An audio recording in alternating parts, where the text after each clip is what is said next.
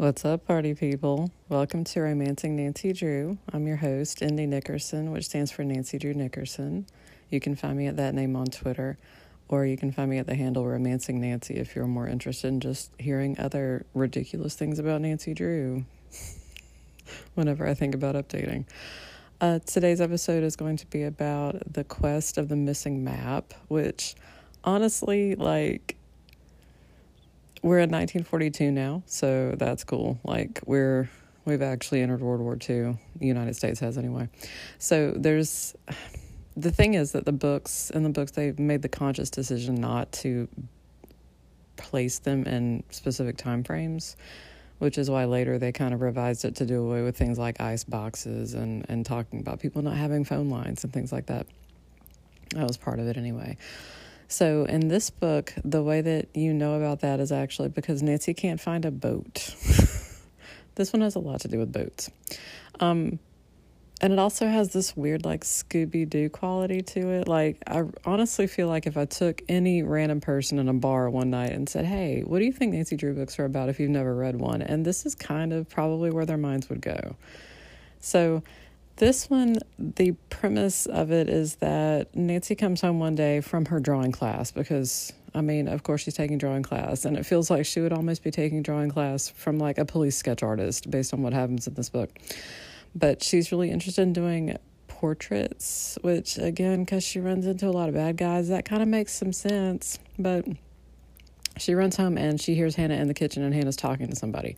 So here's the thing Hannah has a life when it's reasonable to think that it could have something to do with the plot. Um, there's some really interesting shit that goes down with Hannah in the files just based on, like, this would be really cool if this happened. Let's just fill in some backstory for her. Let's retcon some shit.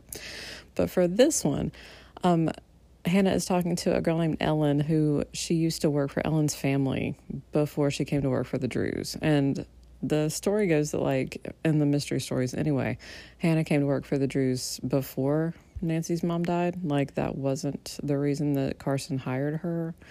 In the files, Carson hires Hannah basically to take care of the house because, you know, his wife has died and he can't handle it. But in this one, it's like Hannah's been with the family for quite a while. But anyway, um, Ellen's about 20, and in this book, it doesn't say. Uh, they've stopped alluding to Nancy's age. It's that she's young. Um, she's attended high school. She's the Secret of the Old Clock, which is the first one of the series, is has been some years ago. But again, they're super vague about her age. Um, Hannah's talking to Ellen, and Ellen's trying to think about whether she's going to take a position that's been offered to her. Ellen is super interested in music, and so she's actually attending a music college, but it's expensive, and she's taken out loans, and her dad was injured in a car accident and he can no longer work. And so she's just concerned about money because, again, if the Nancy Drew mystery stories teach us anything, it's that we need a fucking robust social safety net, y'all. But anyway, so Ellen's concerned about that, and she's been offered a job, but she's not sure if she should take it. So she's going to Hannah for advice, and Hannah's like, you should talk to Nancy. Nancy loves mysterious things. And Nancy's like, hello, catnip, what? So she walks in and she's like, did I hear my name? And Ellen's like, yeah. So, hi. Um, the name of the house that Ellen has been offered a job at is called Rocky Edge, and the name of the woman is Mrs. Chatham. And uh, Mrs. Chatham has a young daughter. Her she's seven years old, and her name is Trixie, which is odd. Trixie Belden hadn't yet become a series at this point, but anyway. Um. Also, it makes me think of the Trix Rabbit, which that's a good association for Trixie. She likes to run off. Um, Trixie's interested in music, and Ellen would be kind of like her nanny slash music teacher. And also, Mrs. Chatham is just like not great as a person. And Ellen's like, I don't know if I want to work for her. Like, I just, it's a lot. Also, Trixie's seven, and I like kids, but I just don't know. And he's like, well, let's just go out there and meet them. That'll be cool. So they go up, and Mrs. Chatham, like, almost immediately is like, Trixie does something, and Mrs. Chatham grabs her and pulls her arm, and she's like, oh, mom, that hurt. And she's like, oh, I'm sorry, precious. And you're like, oh, shit, okay. So, not great. We're not starting off on a good foot. Um, Ellen is just, she's like, it's really good money. Like, I, mm, she's torn over it. And Nancy honestly is not super thrilled about the idea either because, again, Mrs. Chatham seems to be like not intentionally malicious, honestly, but she's really hard to pin down on stuff. She's um and also she like talks down in front of Trixie about Trixie. She's like, "Oh, she's just a willful child. She does what she wants. She's just, you know, undisciplined. She really, you know, all this bullshit about her." And Nancy's like, uh, "Let's go do something else." And so she actually um gets Trixie out of the house because she feels like maybe part of why Trixie's acting this way is because she hears her mom constantly talking shit about her which valid. So Nancy's like, "Oh, can you just let's let's just walk around for a little bit." And so Nancy ends up walking out to what Trixie calls the ship cottage, but Trixie refuses to go inside because she says the place is haunted, which again, a catnip, Nancy catnip. So Nancy goes in there and pokes around, and she doesn't really see any. Like it's just basically a storage shed, I guess. But let's back up here. The backstory for Rocky Edge is that it was owned by an inventor who was just completely ridiculous. Like, he did all sorts of shit that doesn't make any sense. It kind of reminds me of that house that Nancy went into that had no interior and just had this tunnel leading out to a giant rock. Like, there's a character in the Discworld series called Bloody Stupid Johnson, and this feels a lot like that, where it's just like somebody creating for the sake of creating, but it also seems really deeply mysterious. Like, we're not under a Scottish castle in 1757, so what the fuck is this tunnel here for? Because there is a point at which Nancy finds a fucking tunnel. Um, and again, like, Nancy's. Nancy does a lot of tunnel work. Like, in the staircase, like that's one of the things. There's a tunnel that goes to another mansion that was built during the Civil War. Like there's there's definitely some themes there, but she goes to the ship cottage and um, she's already aware that apparently the house is a little bit weird. Um, Trixie says that she saw somebody in the cottage, and so that's why she doesn't want to go in there. She says it's a ghost, and so Nancy's like, "I'm sure it's not haunted, but." So she um there's a piano in there, so Nancy sits down and she starts touching keys and nothing happens. And Nancy's like, I was unaware that pianos could be silenced. Like that's an interesting thing because the the piano seems to be intact, of course. Um, she pokes around and she's like, I think there are probably some secret passages here, like some interesting stuff here. But then she actually um, sees somebody vanish behind a panel behind her. I guess there's a mirror or something where she glances behind her when she hears movement, and the person's like, "Get out of here if you know what's good for you." And Nancy's like, "Oh shit!" So because she's there with Trixie and she's afraid that Trixie's gonna get hurt or something, she decides that she's gonna leave it for now. But much like the moss-covered mansion that she could not keep away from, she ain't gonna leave this shit alone either. Um, she goes back to the house and Ellen's like, I just don't know about this. And Nancy's like, just tell her that you need like a week to think about it. And Ellen's like, Can I have a week? And Mrs. Chatham was like, Oh, okay. So um, Nancy decides to go talk to her dad and say, you know, you, what are your feelings on this? And he's like, I don't know. I mean, from everything you're telling me, it sounds kind of sketch because, like, the place seems fairly remote. There's a lot of just like weird stuff in the house. Mrs. Chatham is not like all that great a person. So, um, a few days later, Ellen's doing a performance at her music college, and Mrs. Chatham's in attendance, and she hears Ellen sing, and she's like, "Oh my God, you have to teach my daughter! Like, I want you to come work for me right away." And Ellen's like, "I still need a minute to think about this," and she's like, "Fine, you have three days." Like, she's she's very impetuous, really. Um, Nancy finds out that Mrs. Chatham had a first husband who she lost apparently pretty abruptly, like he died, and then she got married to Mr. Chatham, and then he died fairly recently, and that was Trixie's dad. So she's a double widow, and she's only got Trixie, but she refers a lot to like being upset about her husband, her first husband's belongings. Like she's like, yeah, I had to keep him, but like it makes me sad to look at him, and so Nancy's like, maybe this is just the way she's working through her grief. Like, she's just not super focused on Trixie and making sure that Trixie's provided for in a positive way. So, from that perspective, it would be good for Ellen to be there. So, anyway. But Ellen also has of course, some intrigue to share. So she's talking to Nancy and she's like, Let me tell you about the mystery with my family. And Nancy's like, Again, hit me up with some catnip. Just hit me. So Ellen takes Nancy back to her house where she meets the father who was injured in the car accident and is in a wheelchair or having mobility issues. So anyway, he can't work. Um, and Ellen's mom, who doesn't seem to be really all that remarkable within the text. Um, so she's talking to Ellen's dad, and this is what she finds out. Bring out your bingo card. Ellen's dad is a twin, so mark that off. Ellen's dad's twin was lost at sea, so mark that off. Um, so again, we have a long lost relative. Um, they haven't seen each other since they were 14, and when they were at sea with their sailor father, and he saw that the ship was probably going to go down, he put the two brothers in separate fucking lifeboats. And he took a treasure map and tore it in half and gave each of them a piece of it. Again, now you've filled up your bingo card. Like, we've hit everything. Um, so Ellen's dad has half of the treasure map, and he made it so that there's not enough for him to find it without having the other half of the treasure map. So the two brothers have to find each other, get together, put the map, two pieces of the map together, and that's how they're going to find the treasure, of course. And of course, as previously mentioned, Ellen's kind of hit up for money. Her dad can't work, so if they found the treasure, then that would be fantastic. Like it's again because we have no robust social safety net.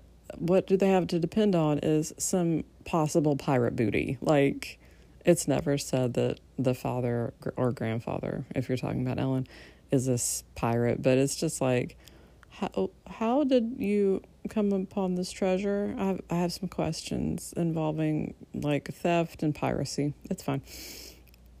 So, um, Nancy's like, "Oh, do you still have the half of the map that was given to you when you were 14?" And he's like, "Oh yeah, also because of course, um, his twin does not look like him." They were fraternal twins. They weren't identical. So that's that's a little bit of a twist. But anyway, he still has the map, and he tells Nancy that somebody named Mr. Bowers came by earlier and that day and was like, "Oh, I I really would love that map," and he offers him fifty dollars for it, which would be like eight hundred in today's money. And he's like, "I just really love map fragments," and the father's like, "No, I'm I'm not interested in selling, but thanks." Which again, eight hundred dollars, like, mm, I mean, it's fine. Um, so Nancy, of course, is immediately intrigued.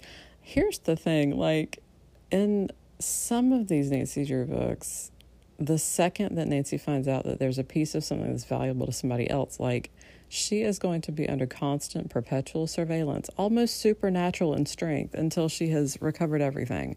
And this is one of those cases. So Mr. Bowers has left, but there are. We find out by the end of this thing. Mr. Bowers is looking for this map. A guy named Spike, who I always imagine looks like Spike from Buffy the Vampire Slayer, is also looking for the map. Although the Spike in this book is not as awesome. Um, also, we've got Mr. and Mrs. Brown who are also looking for the map because they're just douchebags. Like, it's never really explained what the fuck the connection between any of these people is. Um, like Spike was a sailor, and so he knew somebody that was on the ship with the father who tore the map apart, and so he was like, that's how he found out about that.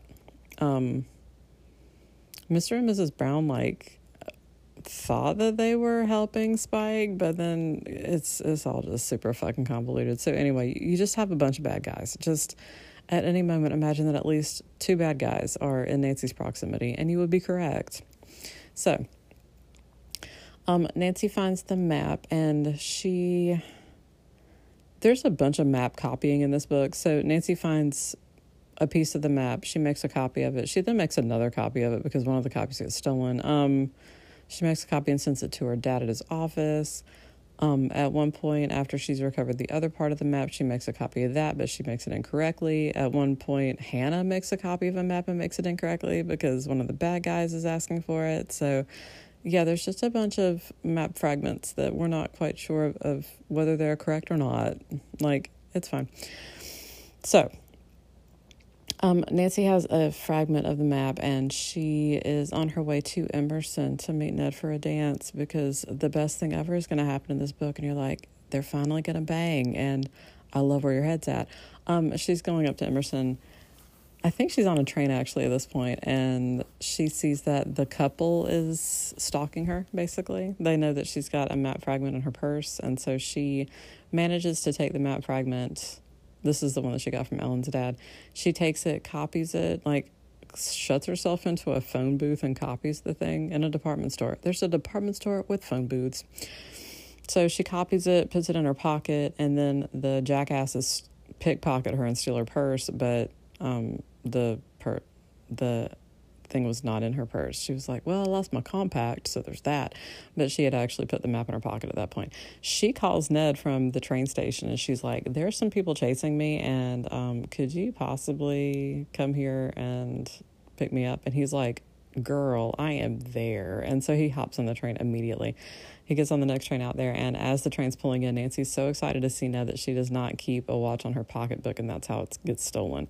So the person who snatches it like fades into the crowd. She's like, "Oh, not my pocketbook!" But you know, it's fine. She just had to make a show of it. And Ned's like, Are you okay? And she's like, I'm great now, honey bun. So they go back to Emerson for a night. Like, she's just going over there for a night. Do you remember in Nancy's mysterious letter that it took them like a fucking day almost to get to Emerson, like a good solid five hour drive or whatever the fuck? And in this, she's like, I'm just gonna take a quick train jaunt to go up for just the day. It's fine. So she gets up to Emerson and they're having some sort of weird thing that's going on with the dance. Like they're having theatricals or whatever the fuck. And I think that it's fine. Uh, Ned introduces Nancy to his friend who has the same last name that Ellen's dad was born with because he doesn't go by his birth name. He was adopted by a family named Smith, and so that's what he goes by, but his actual last name was Tomlin. So he just goes by Tomlin Smith. And this guy's name is Bill Tomlin. And Nancy's like, Tomlin, tell me everything about that last name. And he's like, Oh, well, I don't really know that much about it. Um, I just know that there are people in my family who really like to go sailing. And Nancy's like, Tell me everything. But while they're at the dance, of course, the people that are in charge stand up on the stage and they're like, Hey, um, so as everyone knows, we like to crown a queen of the dance. And you already know what's going to happen here. You already know it. Um, they're like, we we crown the most popular, most wonderful girl, and would Nancy Drew come up to the stage? And everyone's like, oh my god! And Nancy's like, what the f- okay? And so she actually goes up there and she gets crowned with like a fucking sash and everything, and she gets to sit there in a in a throne and just just sit up there rocking it. The thing that I think is hilarious because this actually happens to her at other points during the series, but this is the first time this has happened where she just goes up and she just gets crowned queen of a dance just by being in attendance because that's how hard she rocks. So she's sitting up there, like looking around, and Ned, of course, is glowing with pride because, yeah, that's my girl. That's my girl up there kicking all y'all's asses, being queen of this fucking dance. So she's sitting up there, and all of a sudden the lights go out. And when the lights come back up, she's gone. And Ned's like, fuck no the guy who's in charge is like, "Oh, it was just a prank. I don't know." And then Ned's like, "No, it fucking wasn't a prank." And the guy's like, "Yeah, you're right. It wasn't a prank. We don't know where the fuck she is. We just didn't want anyone to panic." And Ned's like, "What the fuck?" So, you remember that couple that I was talking about earlier, the Browns who um, stole her purse? Well, they followed her ass up to Emerson, were looking for a prime opportunity to steal her and just cut the lights and just snatched her out of a dance. Like, I've got some follow up questions, honey. Why wouldn't you just wait until she's back at the fucking Omega house and just steal her ass from there? It's fine. You were just in a hurry. And also, that is super dramatic. And I love it. I love that you're just here to just start shit. So, they like actually what they do is they approach her and they're like come with us. And she thinks that it's part of the dance. And so she goes willingly and then she sees who they are and she's like oh fuck no. But by then they've got her in the car. And so they're like you're gonna give us the map or we're gonna do bad things. And nancy's like oh well i'm just uh, why the fuck would you think i would have it with me when i'm at a fucking dance you morons? And they're like That's a solid point.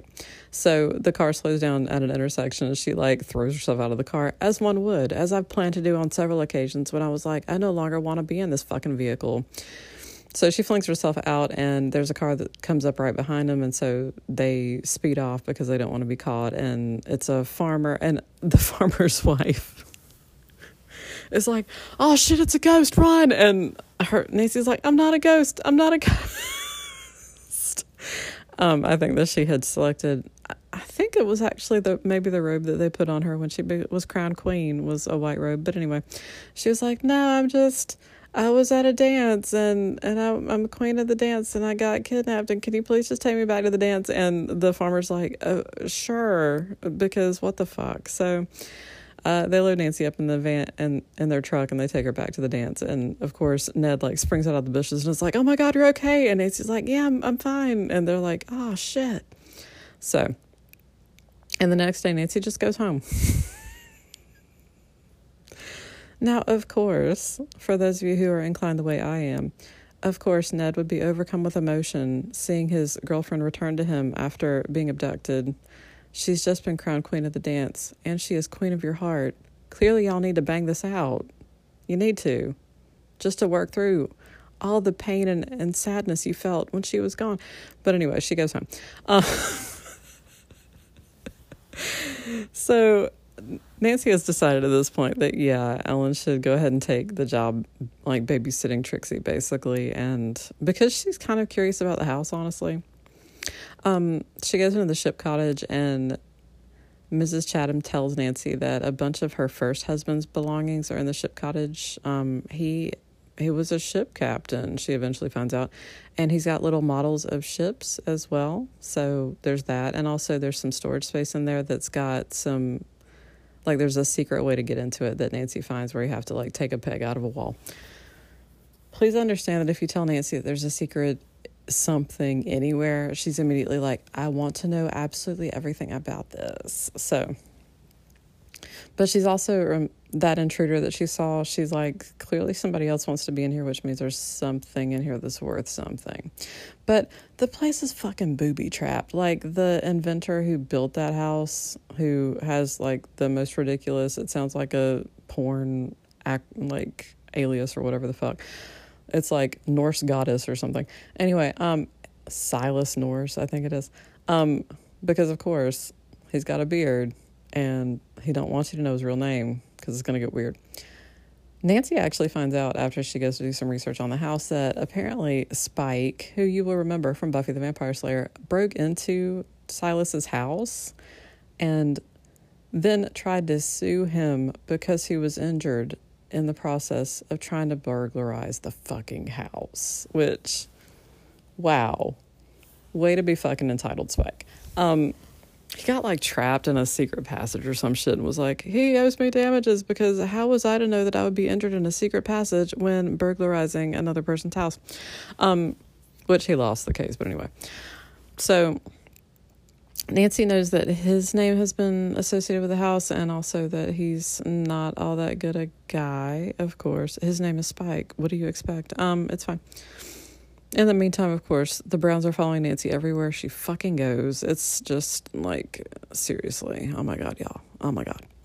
Um after Ellen decides that she's going to babysit Trixie, like there's a day that Trixie is missing and then they get this ransom note and of course um, Mrs. Chatham freaks out immediately. She's like, "Oh my god, oh, it asked for a thousand dollars," which I looked up, and that's like just over like 18,000 in today's money, which again, way to ask for a modest ransom, y'all. Um, so they're like, give us a thousand dollars and and she'll be returned to you. And Nancy's like, uh, I've got a hunch that she's still here and don't pay the ransom. So she goes to look for Trixie and she opens the secret passage in the ship cabin, the ship cottage, and she sees Trixie there and she's like, Oh, Trixie. But then, like, she gets knocked on her ass when she wakes up, Trixie's like, Oh my God, I didn't mean to hit you. I thought you were the bad guy coming back. And Nancy's like, Oh snap, a seven year old took me out. and she did. Um, So she wakes up and she unties Trixie and they get back to the house and she's like, Oh my God, you're safe. Thank God the kidnapper didn't lie. And Nancy's like, What do you mean the kidnapper didn't lie? And Mrs. Chatham's like, So I paid the ransom. And Nancy's like, I fucking told you not to. Shit. How recently? And she's like, Oh, 15 minutes ago. And Nancy's like, Then maybe we can catch up to them because apparently the person who collected the ransom was on a fucking bicycle because otherwise you'd be like, they could be long gone by now. But no, it's a bicycle. It's got a limited range. So Nancy actually goes into town too, of course. Of course, the town has a fucking bicycle rental shop. Of course it does. And the guy's like, oh yeah, I rented a bike to a guy like an hour ago. And Nancy's like, okay. And then, of course, they have a costume shop as well. It's 19 fucking 42. What the fuck are you guys doing? Although I know the answer to that, and it's putting on radio shows. Um, the pe- people who run the costume place are like, oh, yeah, we rented out a messenger costume. And you're like, again, I have several thousand questions. Why do you have a messenger costume? Is there just a bunch of cosplay that happens in this town? Like, there's a bunch of married couples who are like, I just want to spy some shit up, and we're just gonna, you're gonna play messenger boy, and we're just gonna see how that plays out. The cops actually catch the bicycle messenger pretty quickly, honestly, and I think that he doesn't have the money on him by that point because he's already passed it off and he refuses to talk. And then eventually he's like, I don't want to take the fall for this. And so he tells Nancy that Spike is the one who put him up to it. So that's the person he passed the money off to. And Nancy's like, Yeah, that tracks. Like everything about this tracks. Um, in the meantime, when they're searching the ship cottage, trying to find if there's anything, any clues about anything that they could possibly find, because as you've already figured out, Mrs. Chatham's first husband was the long lost twin. He died at sea like 10 years ago or whatever the hell. So he's dead now. But Nancy's like, well, now we need to find his half of the treasure map. And Mrs. Chatham's like, yes, I'm I'm 100% here for that. Mrs. Chatham is like really well off. Like that's not a question. Like when she had to pay the fucking thousand dollar ransom for Trixie, she just happened to have that in a safe in her house. She's like, Oh, yes, I just went to my bedroom safe and got out a thousand dollars. Like, fucking hell, y'all. Just fucking hell. Um, there's one point, and we'll do this right before we get to the break, where um, it's like she's not super concerned about house security. So um, even though there's been a prowler around, and Nancy's like, maybe you should hire some guards. Um, Mrs. Chatham just asks her existing staff, who Nancy is not impressed by at all. She's like, Oh, do you guys know anybody who might want some work on the side? And they're like, Oh, yeah, we know two guys. And the two guys come out to provide quote unquote security. And when they come back to the house to check on something, they're gone. And Nancy's like, So where's the security guys? And Mrs. Chatham's like, Oh, oh, yeah, where's the security guys? And the gardener's like, Oh, they found better jobs, so they left. And you're like, Wow like cool, cool, cool, cool. Um, yeah. So anyway, while they're searching the ship cottage, Nancy finds this little tin box that has a safe deposit key in it. Of course, of course it does, because we're only like halfway through the book at this point.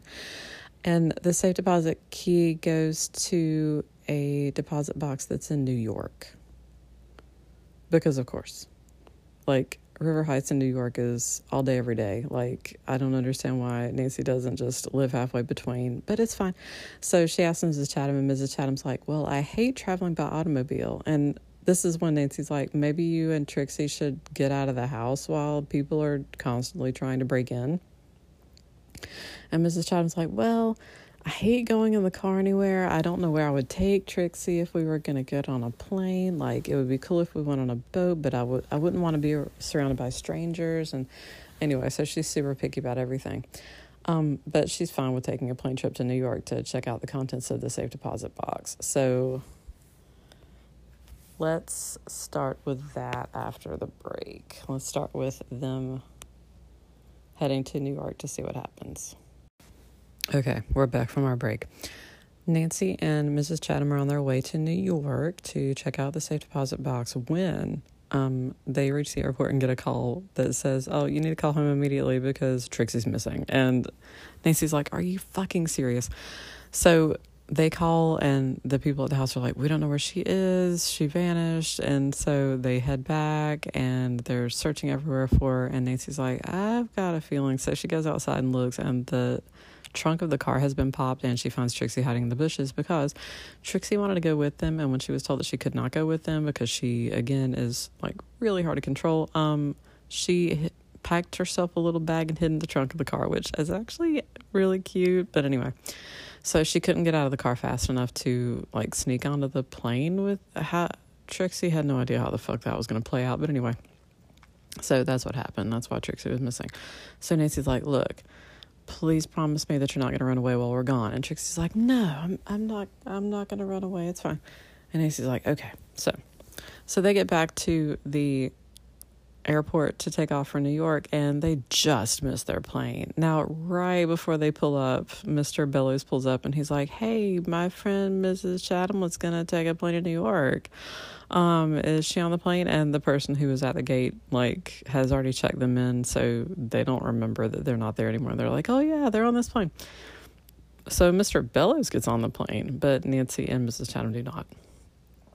And so Nancy's like, actually, because the ticket guy's like, oh, snap, the person who just got on the plane thought that you, oh no. And Nancy's like, oh, can you describe this person? And she figures out that it's one of the bad guys. And she's like, well, that actually worked out in our favor, even though now we have to sit on our happy asses and wait for another plane. Um, but just then, because of course, Nancy's father, the inventor of toaster strudel, knows everyone in River Heights, and one of his very wealthy clients, who has a private plane that he likes to take back and forth to New York, rolls up at the airport, and Nancy's like, "Oh, hey, I know him." Hmm. So she's she calls him over, and she's like, "Hey," and he's like, "Hey, I was about to take off for New York," and Nancy's like, "What a coincidence! That is where we were going, but we had a slight emergency, and so we're gonna have to take a later plane." And the guy's like, oh my God, ride with me. Like, I was going to be lonely and this is going to be fantastic and we can do each other's nails and it's going to be great. So Nancy's like, fuck yeah. So they also accept an invitation from the guy and his wife to stay in their penthouse suite because, of course, they do. Oh my God. Champagne. It's going to be fantastic. Um, so they go to the bank and Mrs. Chatham's like, oh my God, I, I hope they don't think that I'm trying to steal the contents of the and Nancy's like, It's fine. Look, my dad got your papers ready. He is fantastic. It's going to be great.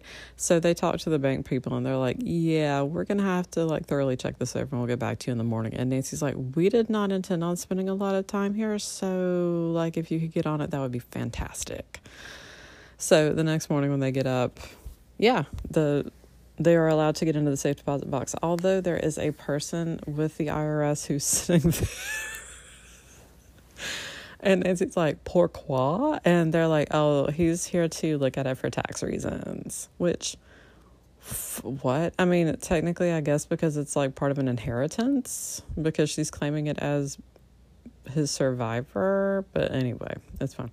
The very first thing is like an envelope that clearly includes the piece of the missing map. And Nancy is so fucking excited when they open it. And she's like, oh my God, this is going to be great and, and then when they open it, it's a letter in his handwriting, and it is not the map piece. And Nancy is bitterly disappointed. Um, so it says that he he had the map that his father gave him when he, you know, was abandoned right before that storm that his father was killed in, and he realized that somebody was trying to steal it. So he had made a copy of it, and that copy was stolen the night before he wrote his letter. So he has taken his half of the map and he has hidden it in the Warwick, is what he says. And Nancy's like, Warwick? And she's like, Yeah, that's the ship that he was in that went down, actually. And Nancy's like, Fuck. Why would he take the part of the map that he had and hide it on the same ship that he knew somebody was trying to steal it from him on. Huh.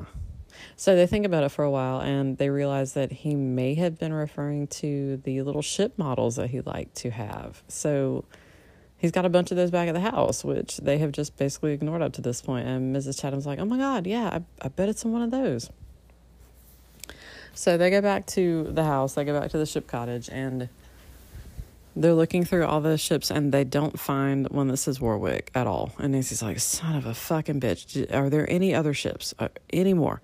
Any more anywhere? And Mrs. Chatham's like, well, I sold some. And Nancy's like, are you fucking serious? You sold? Oh my God. Like, I thought you kept all of your first husband's stuff. And she was like, yeah, but there were like a fuck ton of ships and sorry. And Nancy's like, well, do you, do you know like who you sold them to? And she's like, oh yeah, I kept a list. And Nancy's like, great. And she's like, but I didn't write down the names of the ships, just the names of the people. And Nancy's like, well, at least that's something.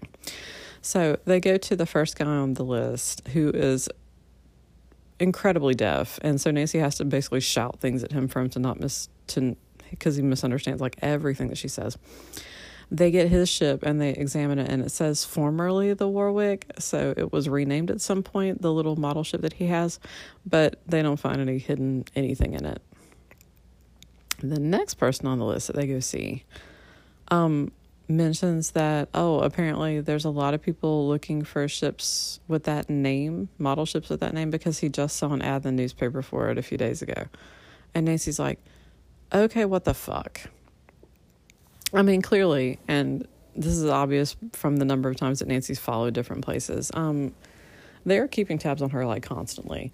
If she's at Rocky Edge, like there's a bunch of hidden passages and secret places where, you know, anybody could be hiding and listening. And so pretty much every conversation she has in this book is not secret.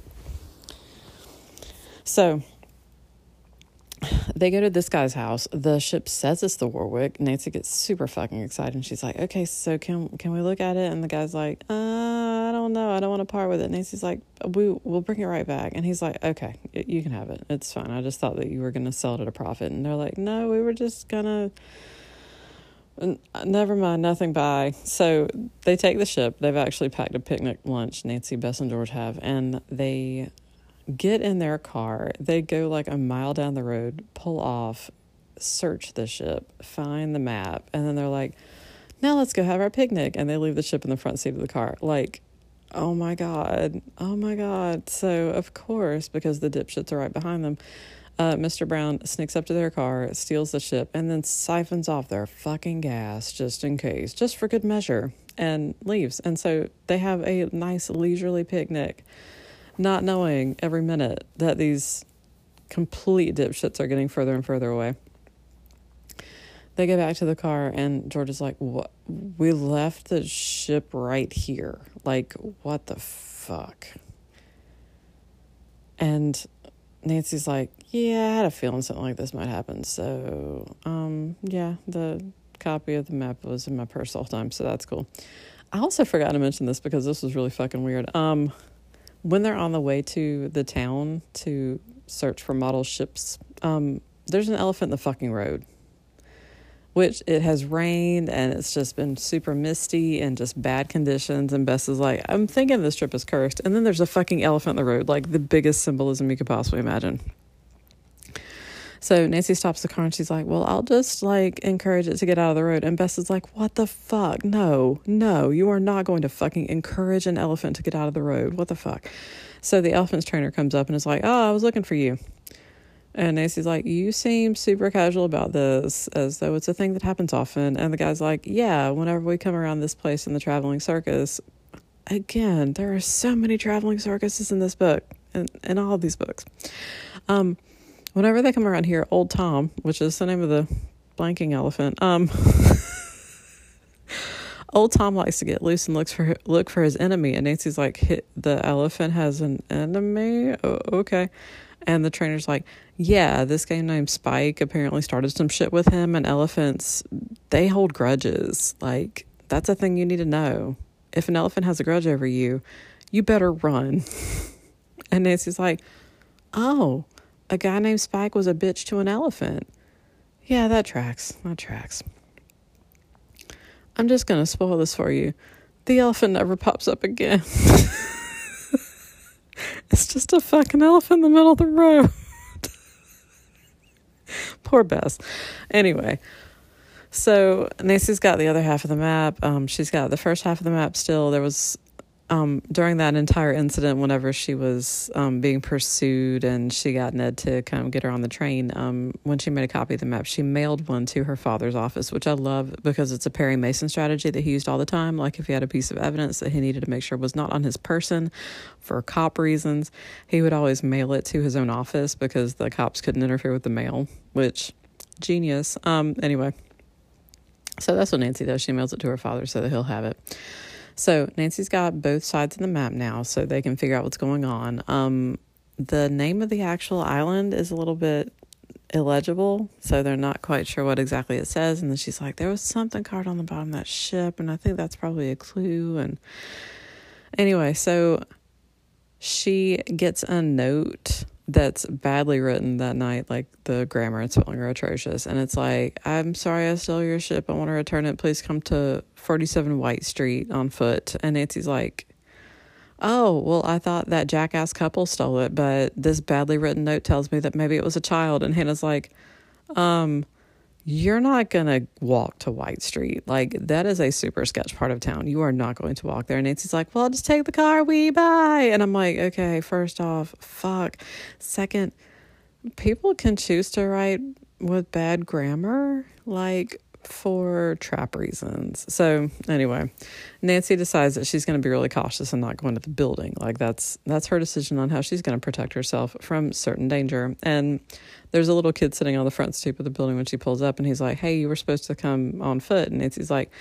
Yeah, um, but I didn't. So where's the ship? And the little boy's like, Well, I need five dollars and then I'll give you the ship. And Nancy's like, uh no, you bring me the ship and then I'll give you the five dollars. That's that's how we're gonna handle this. And he's like, Well, it's for my sick grandma and it's upstairs, so I'm not gonna give you the ship unless you come upstairs and talk to her. And then he goes in the house and Nancy's like, Okay. Which again, what the fuck? Like none of this none of this really tracks, but it's fine. So she goes into the house. The little boy leads her upstairs and he's like, Here's my grandma, and just shuts the door. And of course, it's the couple. So the woman springs out of bed and grabs Nancy, and the husband springs out of the closet and grabs Nancy, and they tie her up and they take her through a secret passage that goes to the next house. Like, what the fuck? What the literal fuck? Is every single residence, business, manhole cover in River Heights just a fucking secret passage? Is this like the Clue Mansion? But anyway, so they take her through a secret passage to the next house just in case somebody comes to search the first house, and they actually move her car so that it will not be obvious that that's where she is because they've got they've had some time to think about this. Um, they know that Nancy doesn't have the map. Like I can't remember if they search her, if they ask her, but they are pretty sure it's back at her house. So they have Nancy write a note to Hannah asking Hannah to give the map to the bearer of the letter. But Nancy writes, give the copy of the map. And she's really hoping, she says, like, I'm going to shoot some really hard brain waves at this letter and hope that Hannah picks up on it and that she gives them a bad copy. Like, that's her grand strategy. And of course, it pays off because that's exactly what happened. So she writes the letter. Um, Hannah gets it and she's like, mm, sketch. So she draws a bad copy of the map and gives that to him. In the meantime, um, Ned and Carson are looking for Nancy because they come home and Hannah's like, Yeah, she said she was going to go to a sketchy part of town and she is not back yet. So they go to the address because Hannah still remembers what the address was and there's no one there, period. The little guy's gone there's no one there at all. Um, they search the room and they see the little ship model is on the floor and it's been broken. And so they're like, okay, they were here. And they find an ornamental button that Nancy was wearing earlier that day. So they're like, okay, yeah, some shit went down. Eventually, they find the secret passage, and it's like, let's break it down. His woman is in danger, y'all. His woman is in danger. Also, I again, I love that Carson and Ned are turning this into a buddy cop comedy where they're like, we're going to pair up to save the woman that we both love. One of us in a family way, and the other in a deeply, deeply sexy way. Um, so yeah, Ned's like, let's just break it down, and Carson's like, and alert them that we're here. No, let's let's find a, another way in that does not involve breaking it down, Hulk. So they eventually get into the other place and find Nancy and untie her, and Nancy's like, oh my god, please tell me that they, they didn't get the actual map. Uh, they go home and Hannah's like, No, I figured out that you wanted me to make them an accurate copy. So there's that. And Nancy's like, Oh, thank God.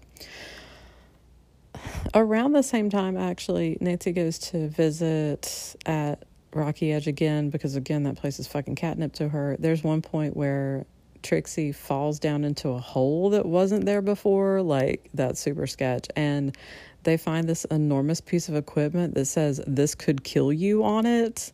And they're like, sure, sure. And it says, please consult instructor's manual.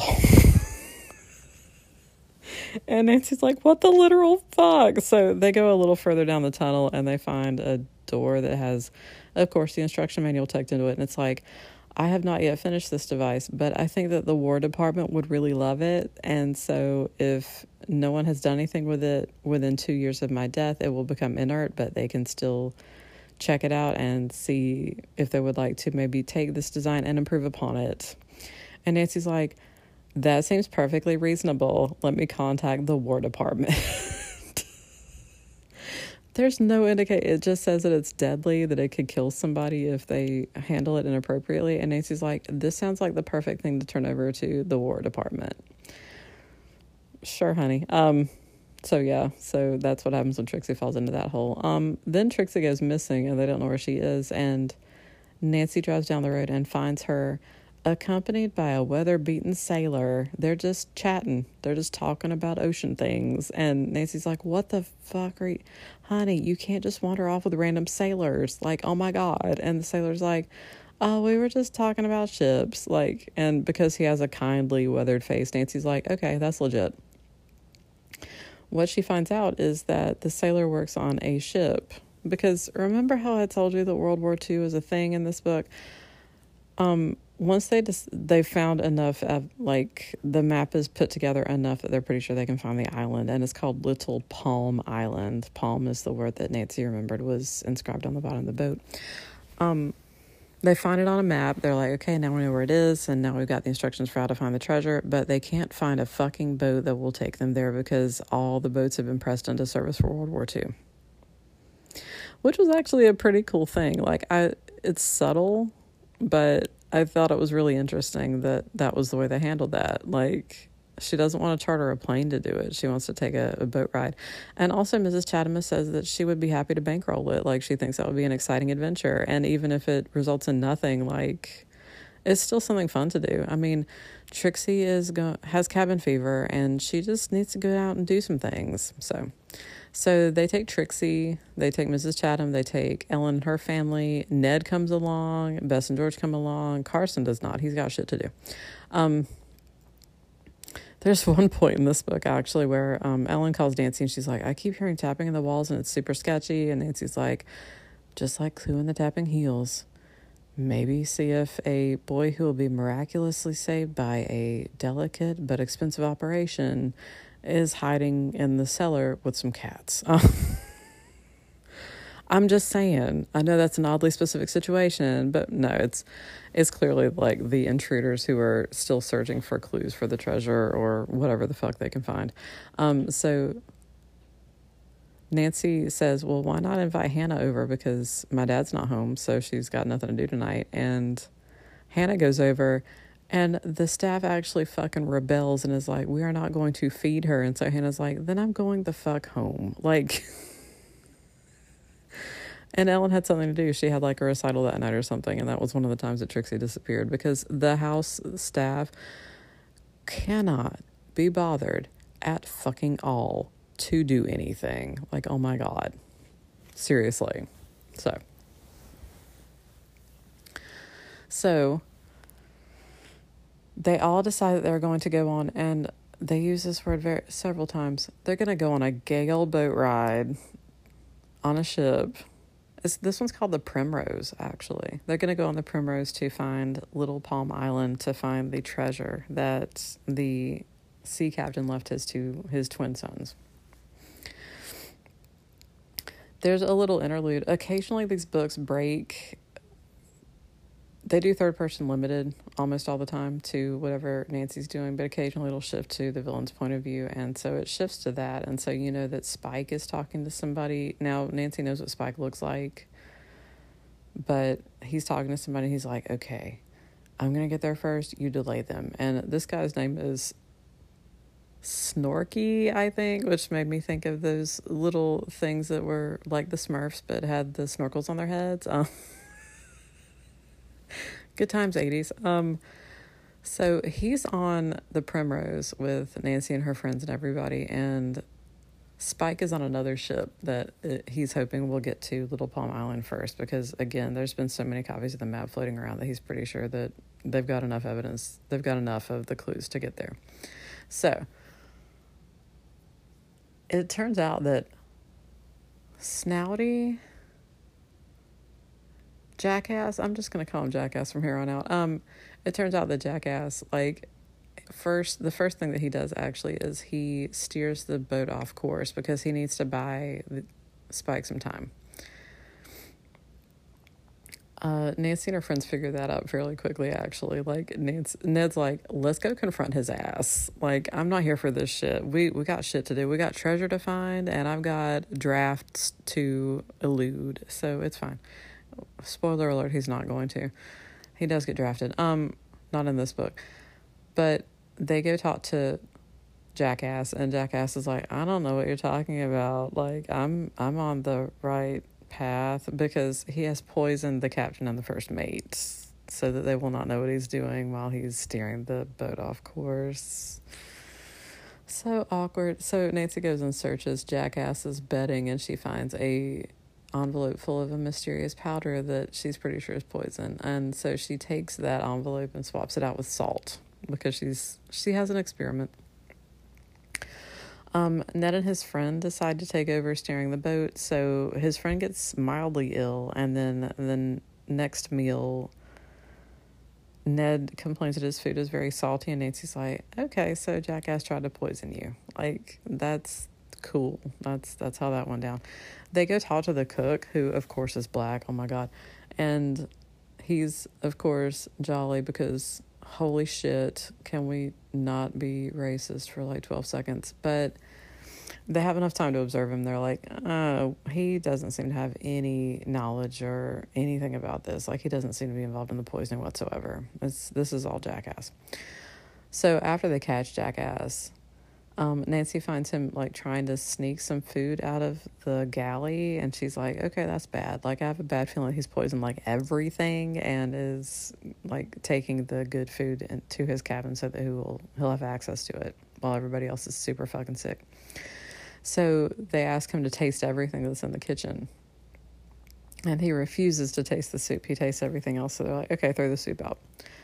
Um, they confine him to quarters, but of course, once they get close to shore, he magically escapes from his quarters because, of course, he fucking does. And he like jumps off the fucking boat and swims in shark infested waters to get to the island because that's just how we roll here. Nancy is not going to go up against anybody commonplace, y'all. She is here for like people who have zero regard for their own safety, and she's she's still going to kick their asses.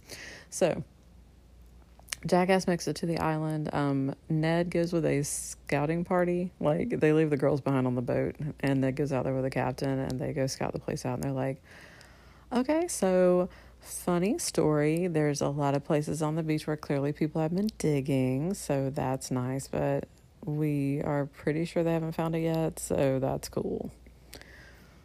Then this guy comes out, and he's like I don't want anybody digging on my property. This is my property. This is my island. And Nancy and her friends are like, but the that we're looking for a, a thing that this guy buried a while back. I mean, it's it's probably nothing. And the guy's like, I don't care. I don't want anybody digging on my property. You need to get the fuck out.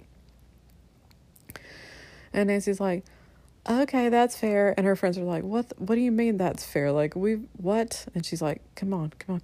So they go back to the ship, and Nancy's like, okay, I got a real bad feeling because this guy who says he's the owner of the island, like, he keeps trying to basically obscure himself from me. Like, he's trying to keep to where I can't see his face. So I think he's an imposter.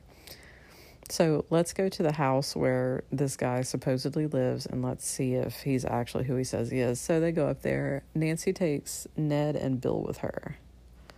Bill, who is the Tomlin relative, so he's related to Ellen and her family. He's like a cousin, I think. I never, I never quite figured it out. It's fine. Um, so she takes them up there, and the first thing they see when they peek into the back of the house is a woman chained to a fucking bed by her ankle. And Nancy's like, okay, yeah, we're definitely in like kidnapping and imposter territory. So she breaks into the house and she can't break the lock because she needs the key, but she's like, we're going to get you out of here. And the woman's like, my husband and my son are also tied up, and please help us. And Nancy's like, uh, okay.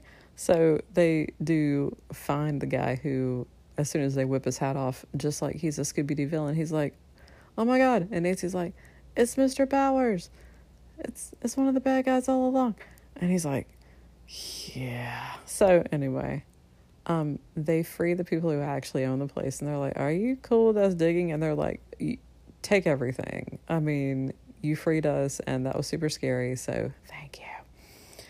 So Nancy and her friends actually go back to the boat because it's really fucking late at night at that point, and Nancy doesn't wake up for a damn long time. She wakes up in the morning. She's like, "It's nine o'clock," and I'm like, "That's a good morning." To wake up at nine o'clock feeling refreshed. Oh my god. Oh my god.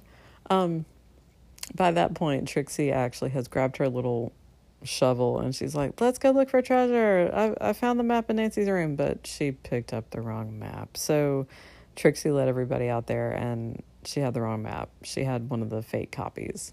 So by the time Nancy and Bess and George get up and get out to the island, like it's they have dug so many different places. Ned is slam wore out. He's like, I, "Are you sure? Like, did is it possible that somebody else came here and dug it up? We don't know what's going on." And Nancy's like, so the copy of the map you're using is wrong and they're like what the fuck so she like had reversed the direction so she pulls it up and she's like okay so we need to take seven steps this way and blah blah um so they do actually dig up the treasure i'm just i'm just gonna say it i'm just gonna say it at this point um they open the treasure chest and it's full of like gold and silver and jewelry and the booty that Nancy's given is like this beautiful jeweled bracelet. Like it's the most beautiful piece of the entire collection. This is 1942. There is zero reckoning with where the fuck this came from. Like, where did he get this? How did he have this? Um, was he maybe diving for wreckage from previous ships. Like, what? Where the fuck did any of this come from? Thankfully, it doesn't turn them all into skeletons in moonlight. It's fine. Um. so anyway, there's they dig it up, and of course, Ellen and her family are overjoyed because they get half of the treasure, and this means that um, Ellen's college is paid for, and they won't be destitute anymore. And so they're so excited. And Ellen's like, and we owe it all to you. And Nancy's like, no, no, everybody here is, is partially responsible for this. You, y'all did great. It was, it was just fantastic. So yeah, that's how the book ends with them on a treasure hunt on a deserted island, having located the treasure. Because, I mean, if you were going to do like a stereotypical Nancy Drew mystery. Like I feel like this might be where your brain might go if you only know Nancy through pop culture. Is like, oh, she finds maps and secret passages and treasures and things. And there are definitely a lot of books where that happens, but this is the only one that I can think of where it's like really straightforward like and you're going to find like a bucket of gold and jewels and silver and it's going to be fantastic. Like and again, you don't even know where the fuck it came from. Like there's other ones where it's like a family heirloom that's been passed down, and this is just like, no, no, I just this is my accumulated treasure, and instead of doing a a sensible thing and like putting it into a fucking safe deposit box, which I clearly have one of, um, I'm just gonna bury it in the sand and then take a map and tear it in two and give it to two 14 year olds and hope that later they will find each other after having been separated on lifeboats. Like, oh my god you're making a lot of bad choices, clearly. Um, they talked to the villains, and of course, the villains were like, Yeah, I found out from somebody who was on a ship with the guy who split up the map, and I told these people, and they told these people. And so, anyway, so Nancy finds out that, like, Yeah, they were all kind of in it together. Although the Browns, the couple that kept like chasing her, just seemed like jackasses, really. Like, eh.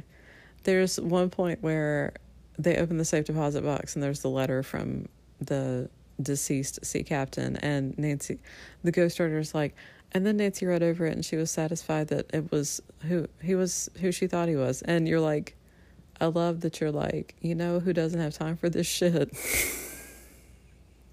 Me bitches. Like imagine some evidence that would be compelling to you and that's what was there and and I love that I do love that the next book that we're going to be reading, this is the last one for the season, is going to be the Clue in the Jewel Box, which is actually is really cool. then we're going to pick up with season four, which is going to be back with the Nancy Drew Files, which, as I've discussed before, I am fucking stoked about. But interestingly, for season five, we're going to pick up with The Secret in the Old Attic, which I fucking love. I love that one so much. Like, it's going to be real good, y'all. So, so you're going to tune in for that next week. That's going to be the clue in the jewel box. And as always, stay sleuthy, my friends.